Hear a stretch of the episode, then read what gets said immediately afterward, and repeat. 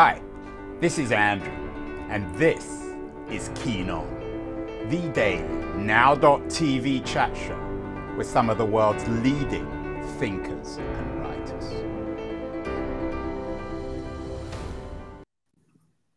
Hello, everybody. It is Tuesday, February the 14th, 2023, Valentine's Day, the day of love, the day of relationships, the day where we find our ideal other, or at least we imagine finding our ideal other. Relationships, of course, require two parties. It takes two to tango.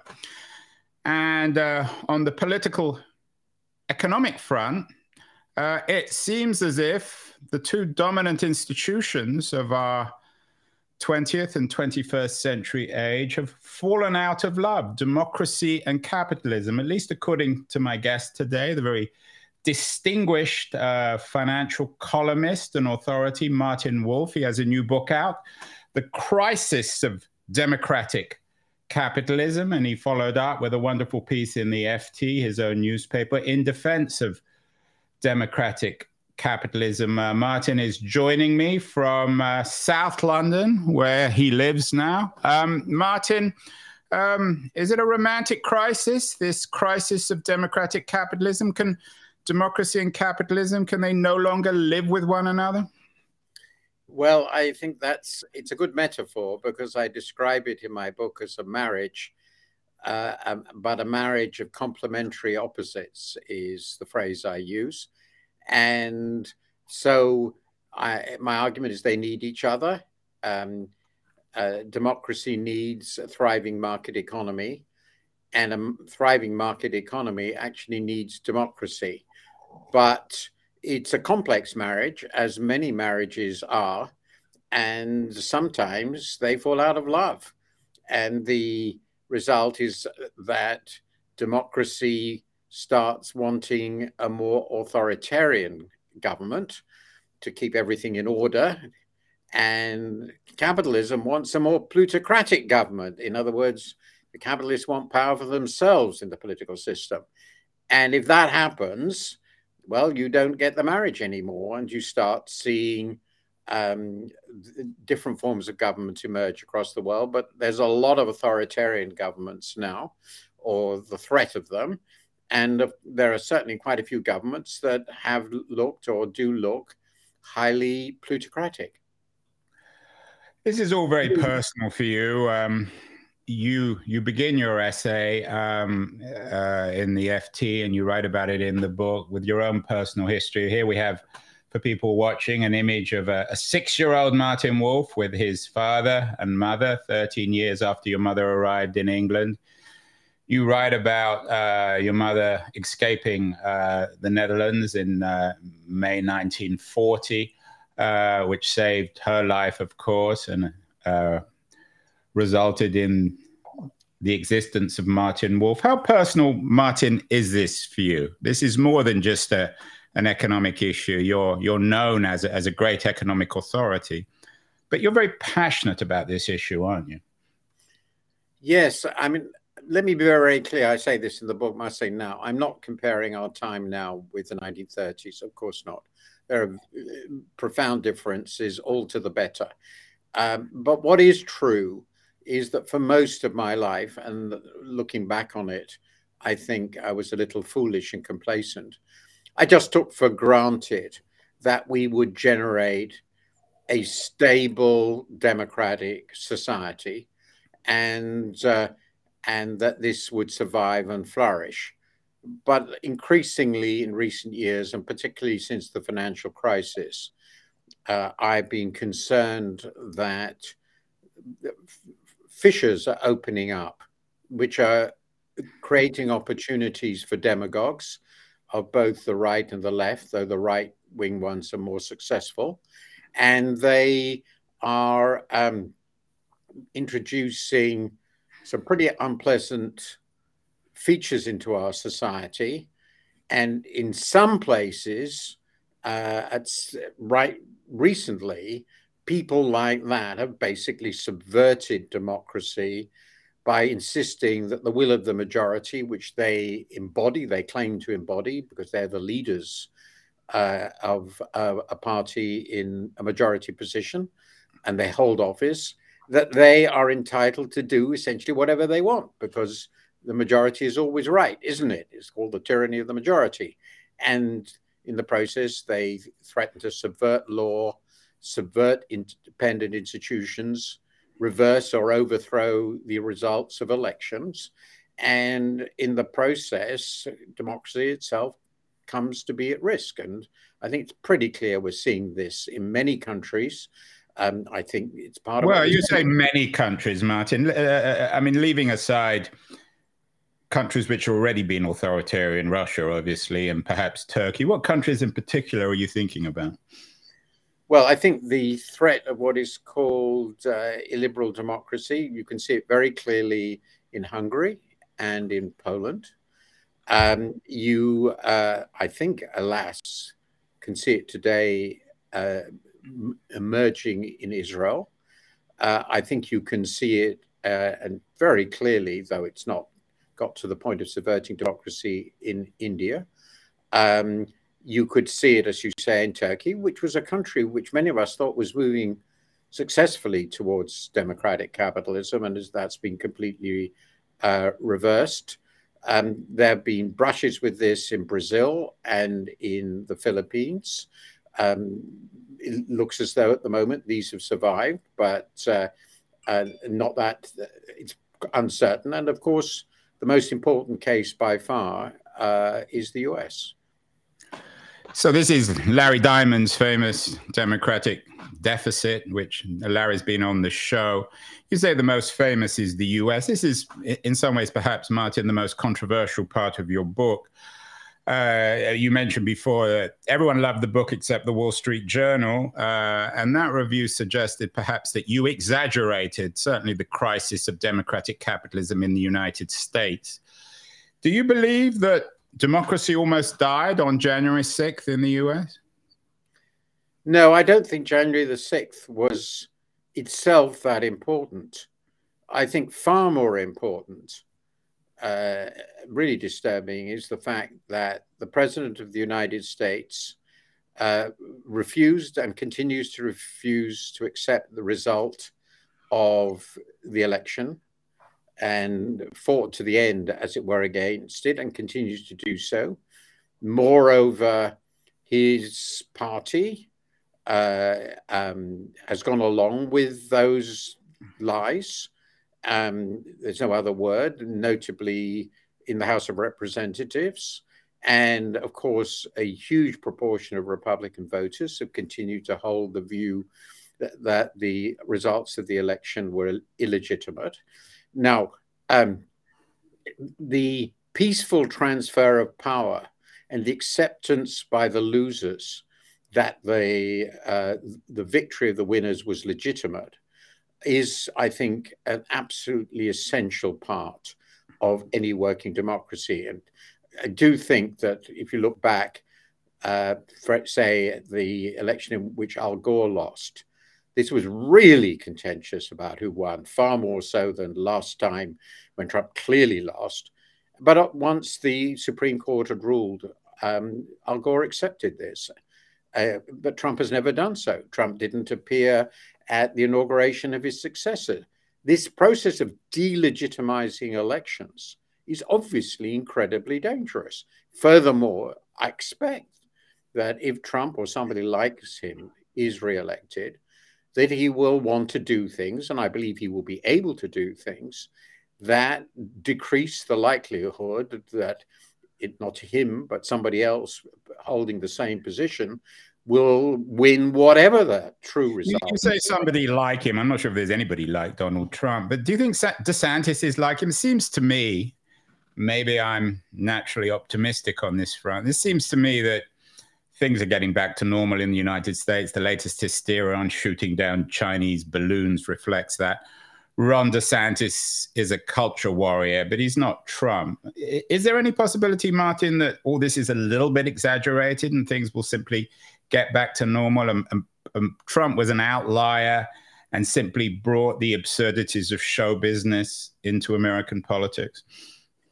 Well, the problem is with that view, first of all, obviously goes back to the start. I'm not very complacent about situations. I mean, the peculiarities of Trump are not the point.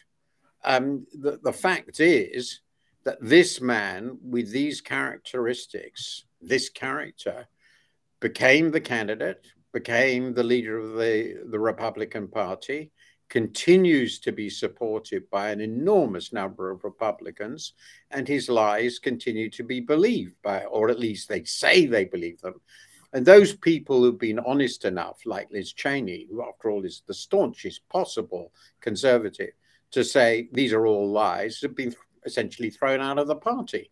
Now, this suggests to me, to put it mildly, that the problem isn't Trump.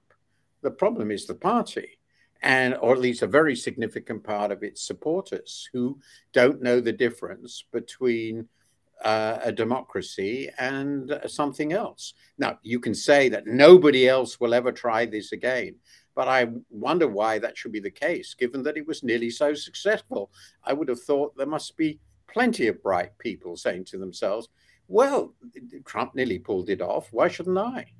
Let's get back to the crisis perhaps in this relationship between capitalism and democracy. You really stress you're above all else an economist. You you stress the growth of inequality uh, in your ft piece. You talk about the us and the uk being the most unequal of high income companies uh, countries but every country uh, inequality is growing. Is this the root of the problem the root of the crisis of democratic capitalism that our economic system is creating more and more inequality martin Actually, no, I don't think it is. I think it's one of many factors.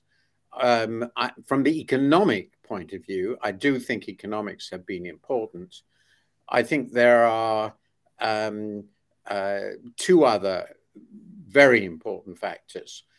The first of these is one of the great structural upheavals uh, in in economic history, namely deindustrialization, the decline of the employment in manufacturing and industry more broadly across many of our economies, but it's been very traumatic in the US and UK. And is that resulted in a, is this the what's resulted in the cumulative shortfalls in GDP and a, and a fall in productivity?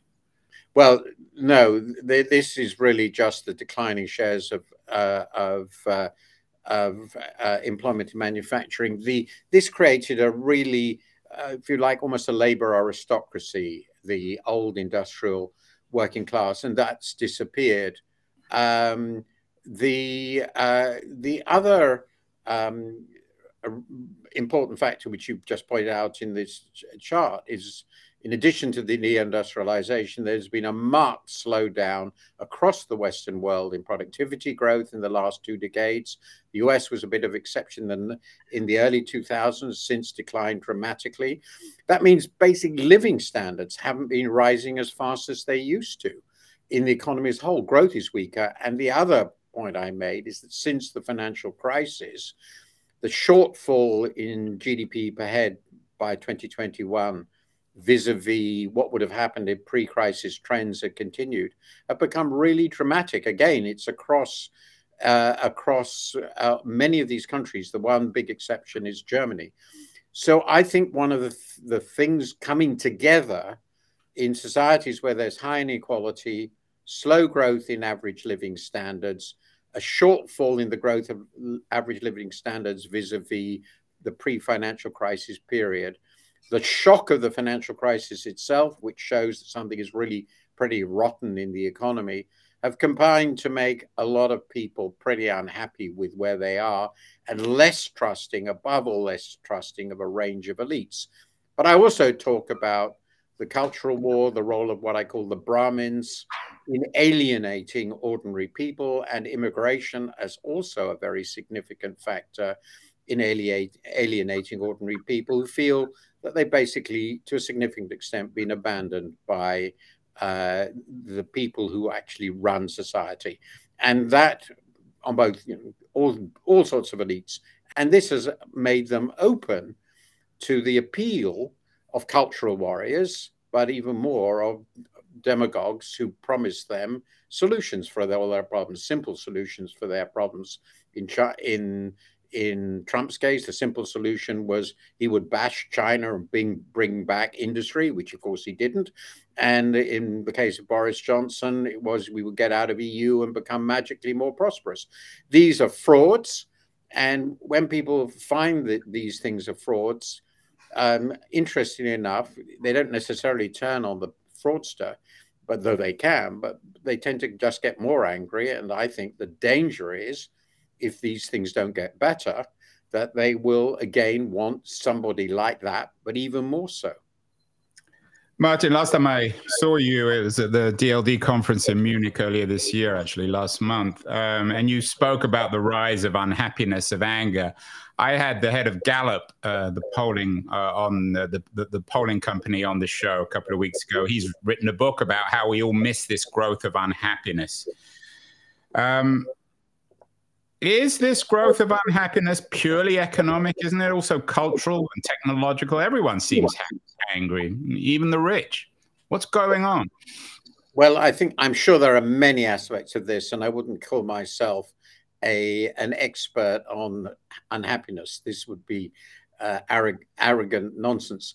Uh, I referred refer in my book to some work, I think some very interesting work by sociologists, God help us, on what they call status anxiety and particularly uh, the uh, concern, the unhappiness which is focused on the fear of falling in out of a relatively comfortable, though somewhat insecure, middle income position into something much worse. And that that is seen as a pretty good predictor of political behavior. Again, um, there's very great deal of evidence that financial crises cause political upheaval. It's a sort of almost universal phenomenon, um, which you find in many, many countries. That's economics. But there's no doubt, in my view, uh, I stress this in my book, that uh, economic change may make uh, um, uh, cultural phenomenon, cultural exam, uh, anxiety more salient, more more real. If you feel uh, that you people are despising your culture, that you're in the process of cultural changes you don't like, that the people who, do, who are doing this look down on you, and at the same time that uh, your economic position is worsening, that you uh, can't sustain the living standards you'd hope for uh, in all sorts of ways, um, that your family is downwardly mobile relative uh, in a relative basis. These things come together. Uh, but I do think that the economics perform a uh, uh, uh, perform a trigger role, and the that's why, in my judgment, we saw this real outburst of, uh, of populist um, demagoguery a few years after the financial crisis, and we see it in many countries in the West I mean, just most French people I talk to now expect Marine Le Pen to be the next president of France. That will be another instance of exactly this phenomenon. Doesn't economics, though, Martin, always create politics? Isn't the reality that we have technology that is, by definition, creating inequality? We have this show uh, now, uh, although there's a little bit of echo on the line, uh, but. Um, in the old days, this would be done with hundreds of people on a television platform. Now you and I can do it. You're an author, you're a columnist, you travel all over the world. Isn't the problem not so much um, inequality, but the way in which inequality and productivity and shortfalls of GDP have all fallen in together, so that the architecture of 21st century democratic capitalism lends itself to the creation of a new aristocracy of people like yourself? Well, I love the idea of being an aristocrat. Uh, I don't think it's entirely. And myself, I'll include myself as well. And I don't mean that as an insult. I mean it actually as a compliment. Even if well, the point I would make is, in a way, I would agree with you, but in in this sense, and I, I write a bit, quite a bit about this. After the initial upheaval of the Industrial Revolution, in the 19th century for our societies. Um, it then created something quite new, uh, a working class in our sense, blue collar workers, I think would be the American phrase, who um, who mostly worked in large plants, who got very good wages. They were unionized. Their unions were strong. They had no serious competition from anywhere in the world. Their firms, uh, their businesses that employed them, basically shared the, uh, the surplus, the rent, technically, that these huge corporations could generate in relatively protected markets when nobody else in the world except other developed countries knew how to make the stuff that they were making. So by the middle of the 20th century, this um, middle or upper working class, if you like, became an immensely powerful feature of our societies. Technology undermined this. It was the most powerful way uh, that uh, this was undermined, though trade also played, a, I think, a secondary role. But technology undermined this dramatically in multiple ways, shifting society and society's economic structure uh, towards graduates who increased immensely in number, the most successful of whom became very much better off. Um, a enormously wealthy um, class of top business leaders and financiers, which again was di- very different from the middle of the 20th century. A very different way of running companies, the collapse of trades unions, um, the atomization, I think, of, of the sort of these sorts of structures that link people together, the social media that then replaced more more normal social contact face to face. I think this all comes together. I think it's just another way of summarize what you say to create almost a perfect storm for the stability of the old system. And we're now trying to find a way of creating a new system that is stable. But right at the moment, it's going pretty obviously at the if you're optimistic through some very big teething pains. And one of the aspects of that is we're getting performative politics, politics that doesn't address real problems, politics that foments anger and resentment as a core part of politics. I think that's a very dangerous way to run politics. Yeah, and I think in that sense, the Wall Street Journal agrees with you, except that they see that performative politics on the left rather than the right. So let's get to the core issue, Martin, which you talk about, which is the crisis of the elites, whether you call it an aristocracy or I don't know, maybe we can call them a, a democratic capitalist aristocracy, this new, enormously productive, wealthy class that it's emerged, is the problem that these people don't wear the traditional clothing of the aristocracy, that they're not willing or they're not, no one is actually talking about their responsibility. They are creating what I guess the Marxists would call a false consciousness. Uh, is the problem in part a crisis of elites, which is obviously a perpetual feature of human society. Yes, it's very strongly my view. It's a crisis of elites, and indeed, it's how it ends. I mean, one way of bringing together, though I, it's painful for me to do so, my view and that of the author of the Wall Street Journal um, paper uh, review, is to say um, there are, and this follows of all people, Thomas Piketty. I think it's a very nice idea. He say, argues there are your aristocracy contains essentially two elites, uh, and they're in they're both powerful, but in completely different ways. And one dominates the parties of the right, and the other dominates the parties of the left. Or the the one elite is the commercial elite, the uh, the moneyed elite, the people who've done very, very well out of the new economy. Uh, uh, and it's pretty obvious who they are. Um, uh, the the new class of millionaires and billionaires in finance, in business, in entrepreneur as entrepreneurs, who are huge donors to political parties, mostly but not exclusively by any means on the right uh, you know, the Koch brothers and all the rest of them. That's one elite. And the other elite is, I suppose, the intellectual and academic, uh, uh, literary elite who dominate universities, dominate um, publications, uh, write most of the books, though not all, who are um, present in many think tanks, though there are also think tanks very much dedicated to the former group. These are two elites, and they have different aims, though both, no doubt, want power over society for their own purposes, as elites tend to do. They are in rivalry with each other, and one uh, uh, group um, will uh, focus their anger on the former. Suppose I'm more on that side. And the other group will focus their anger on the latter, which is very clearly where the Wall Street Journal is.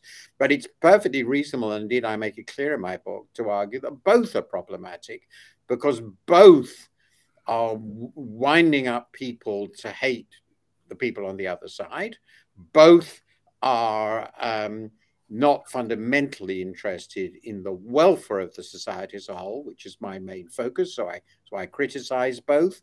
Both are in very different ways relying on cultural tropes and cultural attitudes to fight one another rather than what I think of as more important policies which affect the welfare directly of people.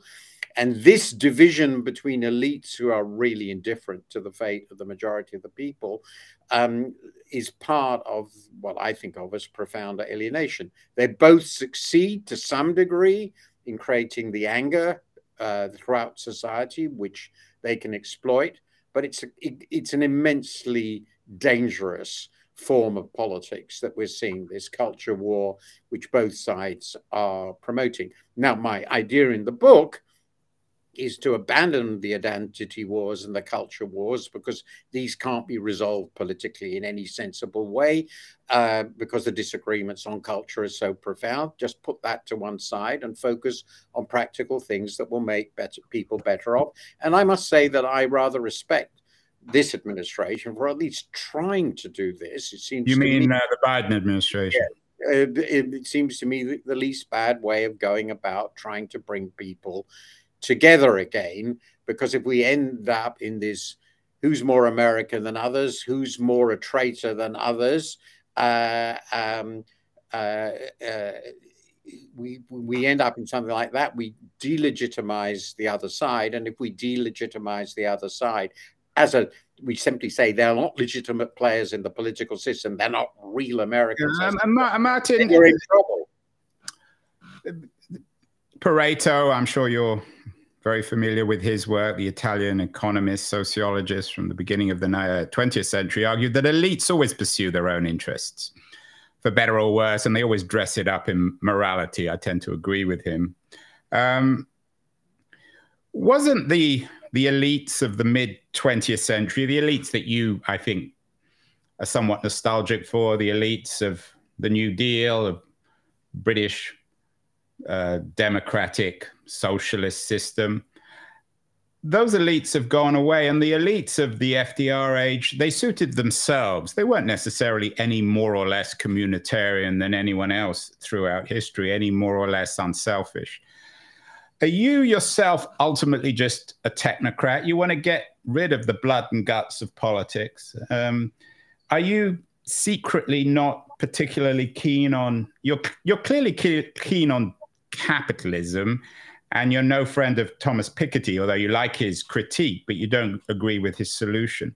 But are you ultimately rather suspicious of democracy itself for all its blood and guts? Because you don't seem to like disagreement. You don't like it when people are wrong. And throughout human history, people have generally been wrong. That's just the nature of who we are as a species. Well, my answer to that is this is why life is difficult. The um, democracy is about containing differences, which are absolutely legitimate and fundamental. I have no problem with that. There have to be differences, which are very important, within a set of uh, accepted constraints and rules. And so, to go back to my uh, book, populism is natural, anti-elitism is natural, self-interested elites is natural. All of these are clearly phenomena we are expect to expect. But if the system is to work, those have to be con- contained within some set boundaries, which say, in essence, as I've said before, the, the players in the political game are legitimate. If they win and we lose, we accept that they've won. And if they win, they accept our right to organize against them. They accept that there are constraints and limits on what they may legitimately do. And I just point out one really sort of fundamental point, which uh, I draw from the work of a, um, a, distinguished academic in Princeton, which is populism is wonderful as long as it doesn't become fundamentally anti pluralist. That is to say, it doesn't go to the point which people say those who are not on our side are enemies of the people. They are no longer legitimate. They're not part of the real people. The step from that to outright dictatorship is not, in my view, a very large one. And we have to remember you talk about politics in the past. Democratic politics, any form of democratic politics, is very recent historically. We all lived in in essentially aristocratic regimes or monarchical regimes, more or less into well into the 19th century, and in many places far later democracy has always been known to be fragile. Everybody's understood that. So I just think this view, well, this is how it always is. Every, the elites are completely predatory. Of course they are. Um, no, I, I, didn't. I didn't say that. That doesn't work. That, that doesn't work. That leads to breakdown.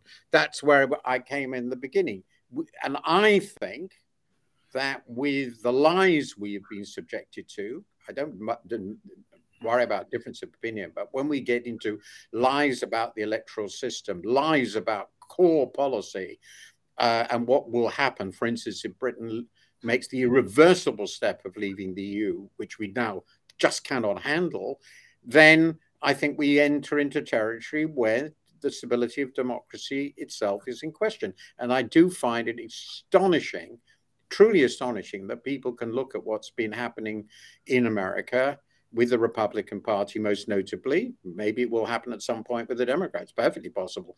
Uh, I don't think it has yet, though some have suggested it does.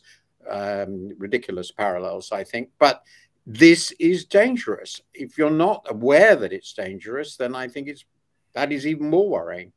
Let's end, uh, Martin, with, with some concrete uh, fixes. What is to be done? Um, you you ask both in your piece and in the book uh, and particularly in terms of the elites, this crisis of the elites. What, what should the Western elites do? What can they do um, over the next five to 10 years to, to, to strengthen democratic capitalism, to, to, to, to, make this a marriage again rather than a, um, uh, a, a, crisis, a romantic crisis on, on Valentine's Day. Let's try and think more positively here. You can be our marriage counselor for the end of the show. I think the, the core point is I'm appealing, I don't think I'm appealing to people's benevolence. I'm appealing to people's self interest.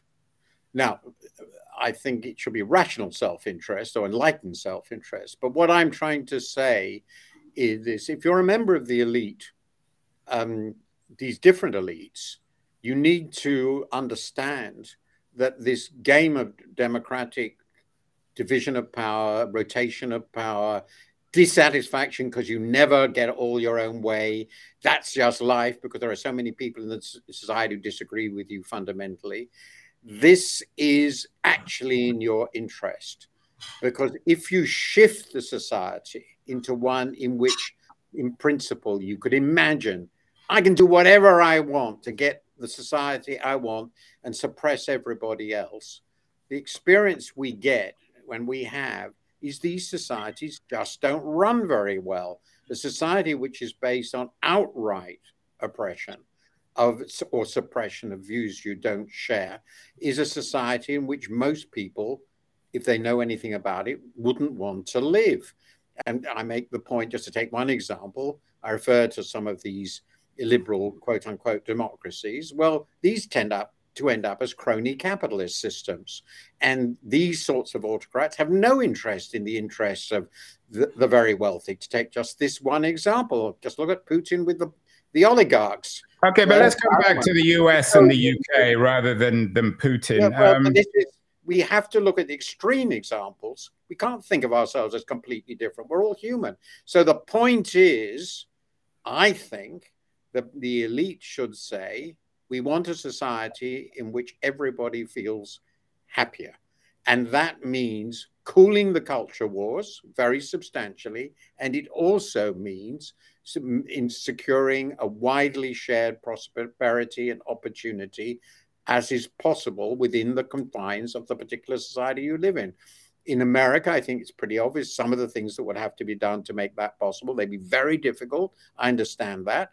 But one of the things that would be a necessary condition for that, as I argue, is that the richest people in society accept they can bear a little more tax. So you're in, in that sense, you're on the same page as Piketty that you need, you say a little more tax, Martin. Are we talking 10, 15, 20% more tax? Uh, percent on the share on the. Well, I mean, is, is, is a, I mean, you've talked about this huge crisis, and then you say, well, to fix it, everyone has to think they're in the same game, which we hear, whatever, and that we need a little bit more tax. It doesn't seem like a, a well, particularly actually, dramatic actually, the, serious I mean, crisis. This gets into technical issues and the impossibility of solving things. But all the evidence is that the Americans could have a far better health system with very substantial increases in longevity while spending 6% of GDP, 6 percentage points of GDP less. America has the lowest life expectancy of any developed country by a substantial margin. And and it spends six percentage points more on health in GDP than any other country. Now, you will say this cannot be reformed. Maybe it's unreformable, but this is crazy. I think you could you could save lots of money and do better. I think if you were more generous with childcare, you could actually get a better educated population, a better labor force, and quite possibly higher labor force participation. There are lots of things that could be done in America that will benefit both the economy and society at very limited cost. Now, all these are ruled out, uh, uh, ruled out uh, of uh, consideration, but I hope at some point they will be considered.